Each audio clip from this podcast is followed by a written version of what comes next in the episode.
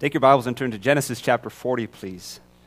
Genesis chapter forty. We're going to read the entire chapter this morning. We've been working through, when I've been here, we've been working through the life of Joseph and principles from an Old Testament character that we can apply today.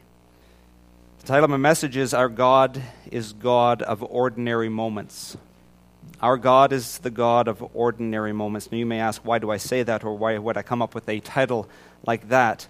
Too often, we only see God or think of God in extraordinary moments, not in the mundane, routine, ordinary. Often we see God in control when things go great. Sometimes we see God in control when things go horribly. And we're more inclined to see him in those two situations than we are to see his hand of control at work in the ordinary, mundane, routine, maybe we would even say boring things of this world. Our God is the God of ordinary moments. In Colossians chapter one, verse sixteen and seventeen, speaking of Christ, it says, all things were created by him and for him, and he is before all things, and in him all things consist.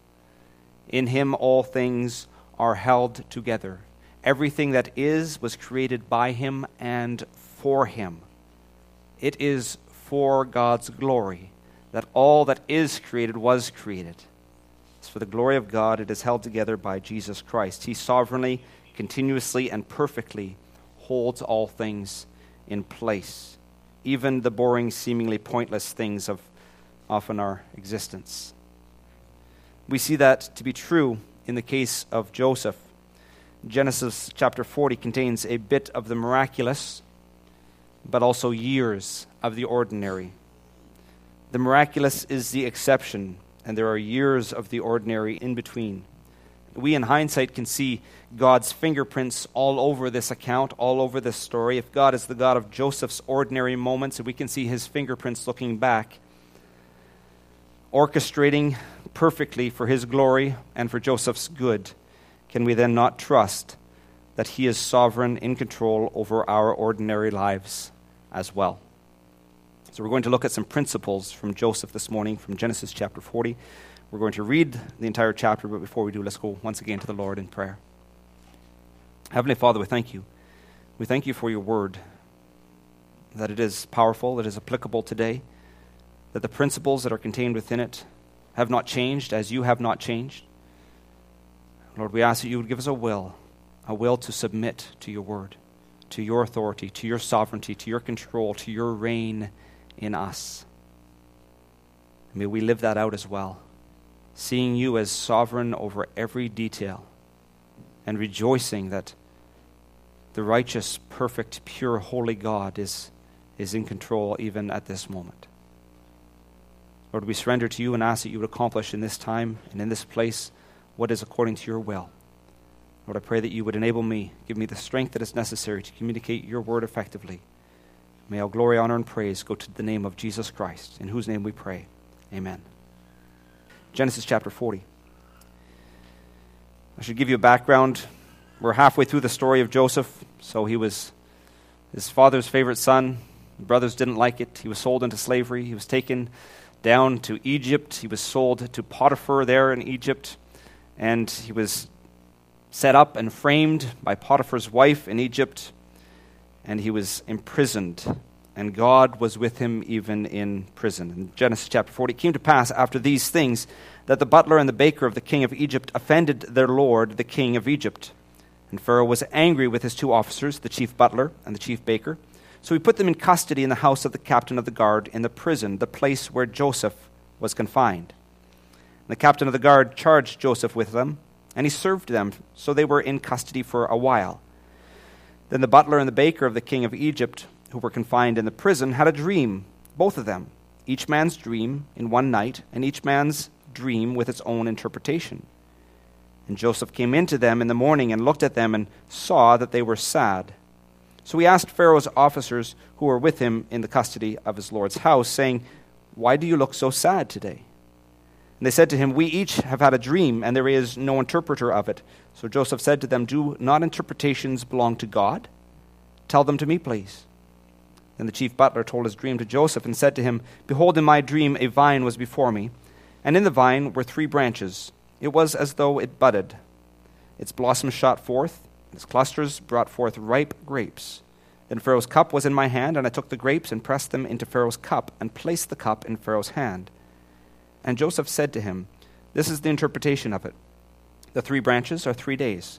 Now within three days Pharaoh will lift up your head and restore you to your place, and you will put Pharaoh's cup in his hand according to the former manner when you were his butler.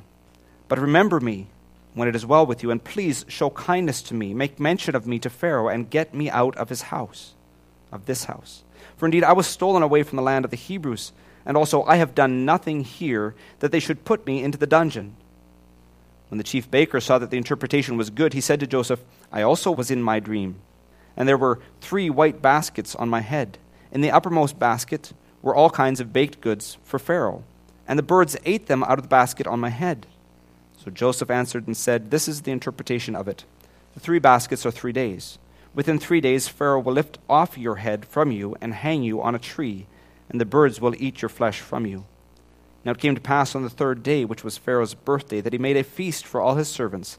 And he lifted up the head of the chief butler and of the chief baker among his servants. Then he restored the chief butler to his butlership again, and he placed the cup in Pharaoh's hand. But he hanged the chief baker, as Joseph had interpreted to them. Yet the chief butler did not remember Joseph, but forgot him. May God bless to us the reading of his word this morning. God is a God of the ordinary moments.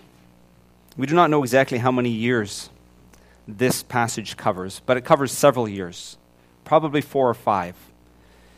And in that four or five year time frame, we have one revelation of God speaking or God intervening in a miraculous situation, and we have the other how many days, and I don't know how many days there were, and I didn't calculate them, of silence, apparently.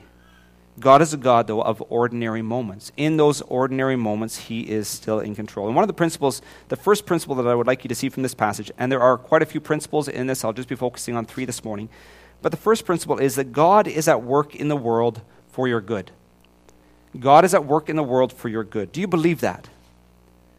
With Joseph, we know that that is true because we know the end of the story.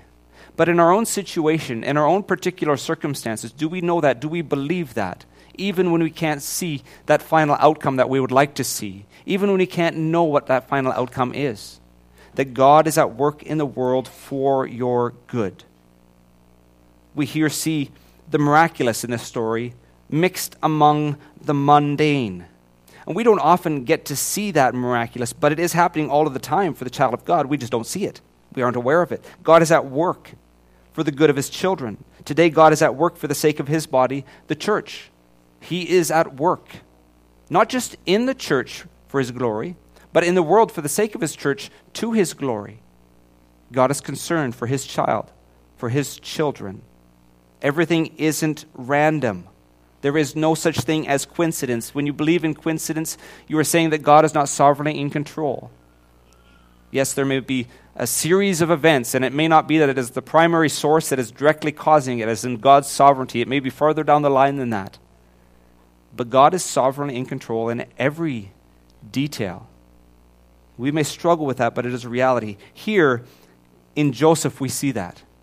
In what would have been ordinary events, completely we would think separate from God. What does God have to do with the butler and the baker causing offense against Pharaoh, and yet God is sovereignly in control, superintending all of these things for his glory, for his purpose, and for Joseph's ultimate good. We are introduced here in this passage to the king's butler and baker. Are they relevant to us? Not really. They're ordinary people, passed away thousands of years ago. Is the situation really important to us? Not terribly. So they offended a Pharaoh that we've never known, never met. Has nothing to do with us. Was it ordinary? Yes.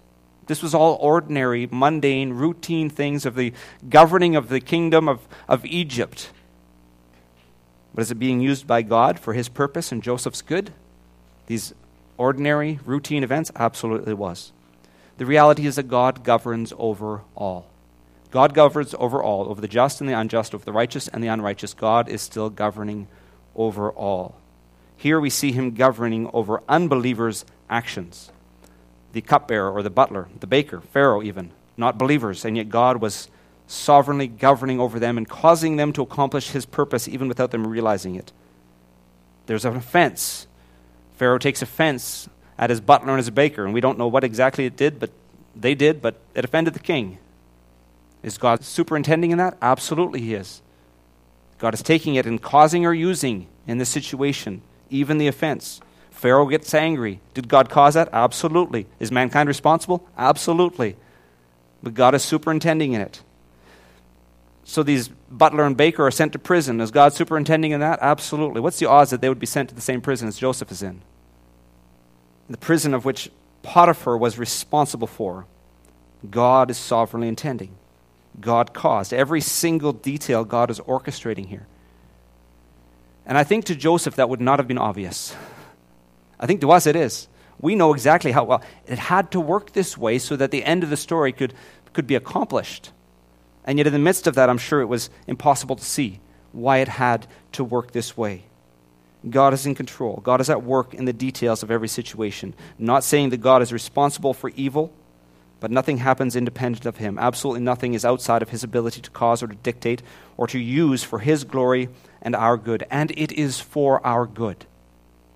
I think that's a key thought here. It was for Joseph's good that he was in prison. It's for our good in whatever situation God has caused us or allowed us to be. It is for our good and God's glory. If God could use Pharaoh for Joseph's good, and God could use Pharaoh's butler for Joseph's good, and God could use Pharaoh's baker for Joseph's good, and God could use their offense for Joseph's good, will God not also use our situations for our good? People around us for our good and for his glory.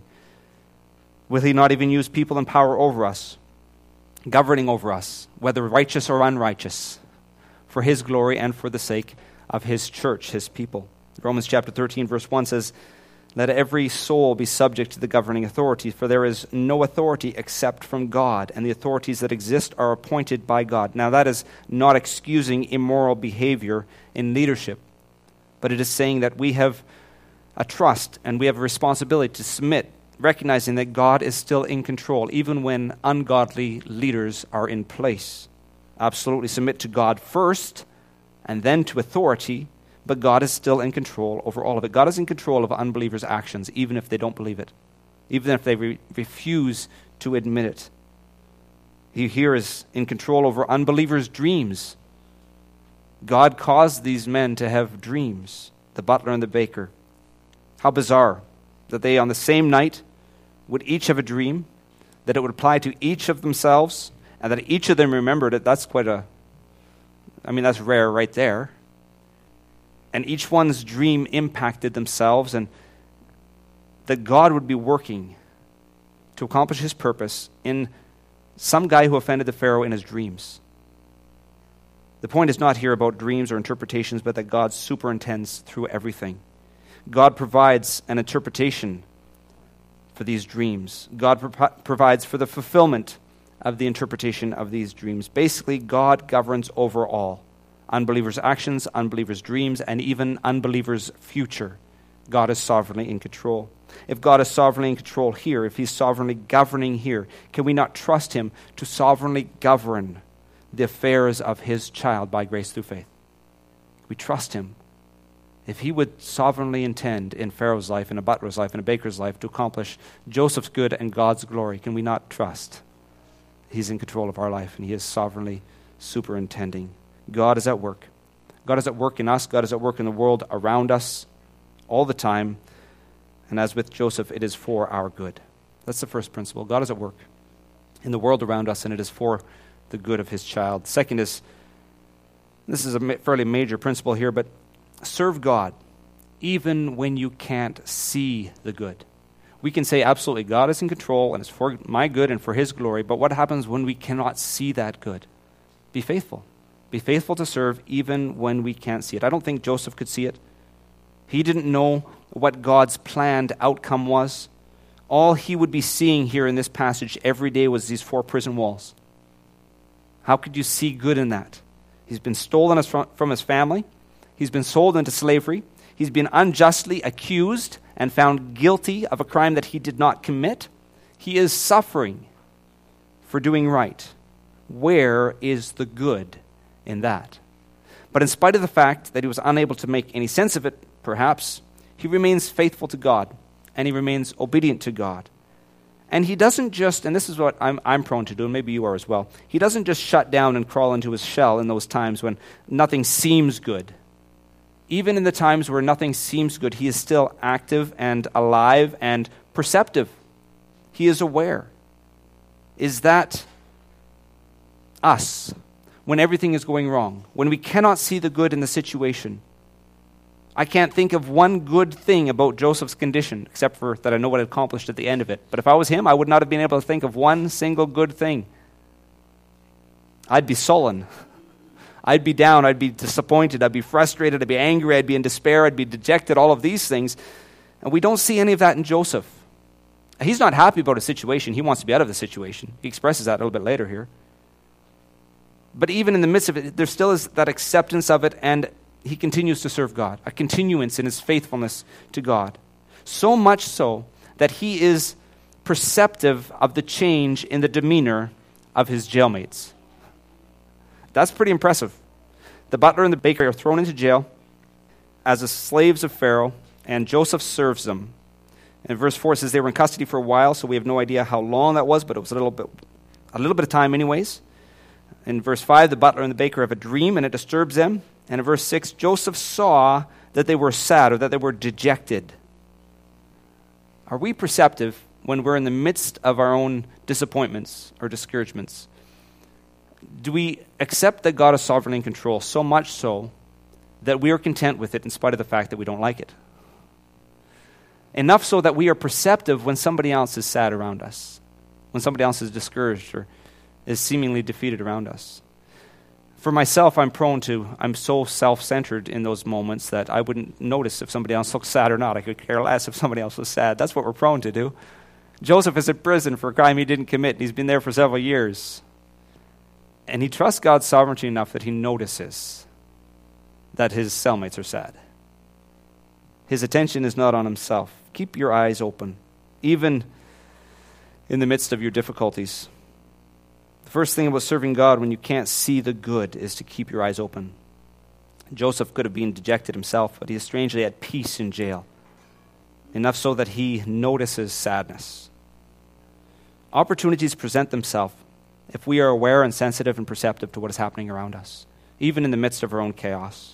Remove the blindness of your own situation and look around you. One of the greatest causes of stress, anxiety, depression, and a whole litany of other troubles is our tendency to be self-absorbed. And I'll encourage you to stop looking in the mirror at your own struggle or failure and start lifting your eyes to others around you. It's one of the greatest things you can do for yourself, never mind for them, is to take your focus off yourself and find somebody else that you can minister to. Because when you minister to somebody else, you bring healing to yourself. So in the midst of whatever despair you may be, whatever situation, whatever prison you may feel has confined you, serve God faithfully, but taking your eyes off yourself and looking around. Keep your eyes open. Also, keep God at the forefront of everything in your situation. This can be hard to do, but if we realize God truly is governing everything for our good and for his glory, it helps. The butler and the baker tell Joseph that they had a dream, and Joseph responds with God at the forefront of his mind. Interpretations belong to God. That's probably not the first thing I would have said. If some cellmate says, I had a dream last night, I say, I really don't care about your dream last night. It doesn't affect me. It doesn't impact me. Uh, where, where's his mind, though? His mind is on God. His mind is set upon God. And so the first thing that comes out of his mouth after they say they've had a dream and they look sad is, interpretations belong to God. Tell me your dream. God knows. Now, that can sound like a cliche answer, but it need not be. God does know. God is in control, even of your dream. This is not random, he's saying. Stay aware of the divine, even in the midst of your chaos. So, when you can't see good in a situation, serve God anyway. By keeping your eyes open, by seeing God in everything, and by trusting God to intervene. Joseph trusts God to give him the interpretation of the dream, and God does. Joseph trusts God to fulfill the interpretation of the dream, and God does. God is not removed from us, even when we don't see him or feel him, or we cannot find the goodness in our situation. He is still at work. He delights to intervene. We need to keep our eyes open to him. We need to keep him at the forefront of our minds, and we need to trust him. in the midst of our situation. And this went beyond trusting that God would fulfill the interpretation of the dream. We see Joseph trusting God and acting for God, even when Joseph may have felt abandoned. I don't think this would have been a dream that Joseph was interested in interpreting or interested in seeing the results. Joseph sees God at work in someone else's life, in giving them dreams and in fulfilling those dreams. Don't you think his mind would have went back to the dreams that he'd had? And where is his fulfillment of that? Remember the sheaves of wheat bowing down to his sheaf? The sun, moon, and stars, his brothers, his parents, his mother and father bowing down to him. He had dreamed these dreams. They were of God, and yet here he is languishing in prison. Now, we don't know exactly how old Joseph is here, but two years after this event is when Pharaoh had his dream, which Joseph interprets and is then raised up to power in Egypt. At that point, Joseph is thirty years old. So Joseph here is twenty-seven or twenty-eight. If you remember that he was sold into slavery when he was seventeen, he's been in slavery or in prison, split between those two times, or those two places for about ten years. What has become of his dreams? What has become of what God has promised? Where is God's faithfulness to Joseph? Why would Joseph be able to interpret dreams and see them fulfilled in somebody else three days later when God had given him a dream and ten years later it's still not fulfilled? If I was in that situation, and I'm sure most of us would probably respond the same, we'd, we'd feel a little abandoned. We'd be questioning, okay, God, where are you? Ten years, ten years. God, and what's the deal with this? You give me a dream and you let me sit here for ten years, and you give these guys a dream who aren't believers, don't trust in you, are rightly convicted of a crime and are in prison, and you fulfill that dream in three days. God is faithful. God has a plan. God is in control. It actually gets worse, because after Joseph sees God accomplish this, because three days after this, it's accomplished. And what happens? Joseph has high expectations. I'm going to be set free. Because now the butler, who has the ear of the king, will make an appeal for me. And the last verse there says, the chief butler did not remember Joseph, but forgot him. Ah, finally there's a chance, Joseph's thinking, I'll get out of here. I've helped out someone who has the ear of Pharaoh. My day is coming only to be forgotten. It can be painful at times to see God work for somebody else's good while we struggle, especially to have God use us for someone else's blessing while we're still in the midst of struggle. And yet God is in control. God was testing Joseph. God is preparing him for great things. But it was definitely through the furnace of affliction, and it would not have seemed at any point in there. I can't imagine that it seemed fair, or that it seemed right, or that it seemed just. And yet God was accomplishing great things. Even there in that prison, God is at work. God is the God of the ordinary, painful, trying moments. And he will accomplish our good, and he will accomplish his glory in his time. With the butler and the baker, it was three days. With Joseph, it was more than ten years. There's still another two years that he spends in prison here. Another principle for you today: continue to seek what is good. Even when you can't see the good in your situation, continue to seek what is good. There is a temptation, particularly for mature, older believers. It is a temptation to trust God and do absolutely nothing. We somehow think it is spiritual just to say we're trusting God, while in fact we sit on our laurels. Maybe that's not a temptation for you. I know it is for me. It's easy to say, I'm just trusting God. We can trust God with that and then do nothing about it. Joseph trusted God. We see him trusting God, but we also see Joseph actually taking action. Joseph has been enslaved for a few years. We can assume imprisoned for a few more. But he is still trusting God. He is also looking for opportunity to advance himself. He's looking for opportunity for justice to be done. Trusting God doesn't mean doing nothing. Joseph interprets the butler's dream and then seeks something from the butler. In verse fourteen, he says, "Remember me when it is well with you, and please show kindness to me. Make mention of me to Pharaoh and get me out of this house." Joseph actually pursues his freedom. Joseph appeals to the butler's kindness, and even to the butler's sense of responsibility because of Joseph's kindness. Joseph even speaks, or tries to speak, to the highest power in the land, to Pharaoh himself. We should not be afraid of seeking opportunity, even if it means appealing to people in authority. His situation is not good, and it can be made much better, so he pursues it. He does something. Don't couch apathy or even dejection in spirituality by just saying, I'm trusting God while doing nothing. Continue to seek remedy to injustice. Recognize injustice for what it is, that it is an injustice. Joseph is not complaining here. He is simply stating it as it is and that it should be remedied. He says, I was stolen from the land of the Hebrews. I have done nothing wrong. I have been falsely imprisoned. Injustice has happened. And injustice needs to be recognized as injustice. True justice should be sought. Believers are not just to shut up and take it. We are to take it, absolutely, and take it well. But don't remain silent about injustices perpetrated against you or against others. We have a voice. We need to speak up and to speak truth, to seek justice, to seek righteousness. Continue to seek what is true and what is good. Now, for Joseph, nothing comes from that. He doesn't stop seeking it, but nothing comes from it. In the immediate, God's timing was not yet. But eventually, in God's timing, the butler recalls Joseph. Do you think that if Joseph had not said anything to him about this, that the butler would have recalled him? If he had not done this service for the butler, would he have remembered him? If he had not asked to be remembered, would he have remembered him? We don't know, but that's still no reason not to speak up, not to allow our voice to be heard, not to seek justice, not to desire what is good for yourself and for others.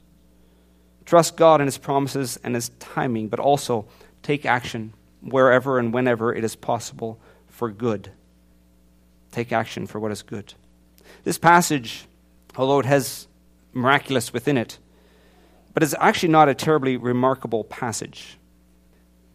If we read between the lines, it's actually a passage of waiting, of a long period of waiting with one intervention, which Joseph doesn't see pay off anyways. It's a passage about the ordinary. Waiting for years in an unjust situation, a wrong situation, an unfair situation. This passage is about the long, often overwhelming struggle of enduring in the face of time. But it's also a passage about the goodness of God and His purpose of good for believers. That is the beauty of it. Even when God seems distant, even when over the years He may seem silent, He is good, and He is doing good. God is the God of the ordinary, and we, if we look closely enough, even in the ordinary, I think actually in the ordinary, we will discover more of God than we would in those miraculous moments anyways. We learn more of Him and faithfully trusting Him in the moments where we may not think or feel or see His presence at work. So I'd encourage you this morning, in the life of Joseph, trust Him. He is at work. God is at work in the world for your good and for His glory. Serve Him, even when you can't see the good. Serve Him regardless. And continue. Don't give up. Persist. Seek justice. Seek good, even when it seems impossible. God is good, is working for your good, even when all you hear is silence. Let's close in prayer. Our Heavenly Father, we thank You that You are good. You are sovereignly good, and we have a hard time bringing those two together, that You are all-powerful God, and yet You are good and gracious and merciful. Forgive us for so often blaming You for what we think is evil in our situations, simply because we are short-sighted. Lord, we ask that You would give us an eternal perspective, that You would give us eyes that look upon You, and we would see You in Your holiness and Your perfection and Your righteousness and Your justice. And we would know, beyond a shadow of a doubt, that all that You do is good and for Your glory. We thank You for Your love, that in Your love the goodness of God was demonstrated towards us. You sent Your Son to die for us. In Your mercy and Your grace, Your blood was poured for us. And if You would give us, and You have given us in Jesus Christ, that righteousness, how much more? All the goodness of God, we thank You for that. We ask that You would help us to, to live in light of that fact, to rejoice in who You are and what You are doing, even as we live in a world that seems removed from You, seems to object to You and to defy You. Even if we live in unjust situations and unfair circumstances, may we be content knowing that You know the beginning from the end, and You are working all things, all things out for your glory and our good. We pray this in Jesus' name. Amen.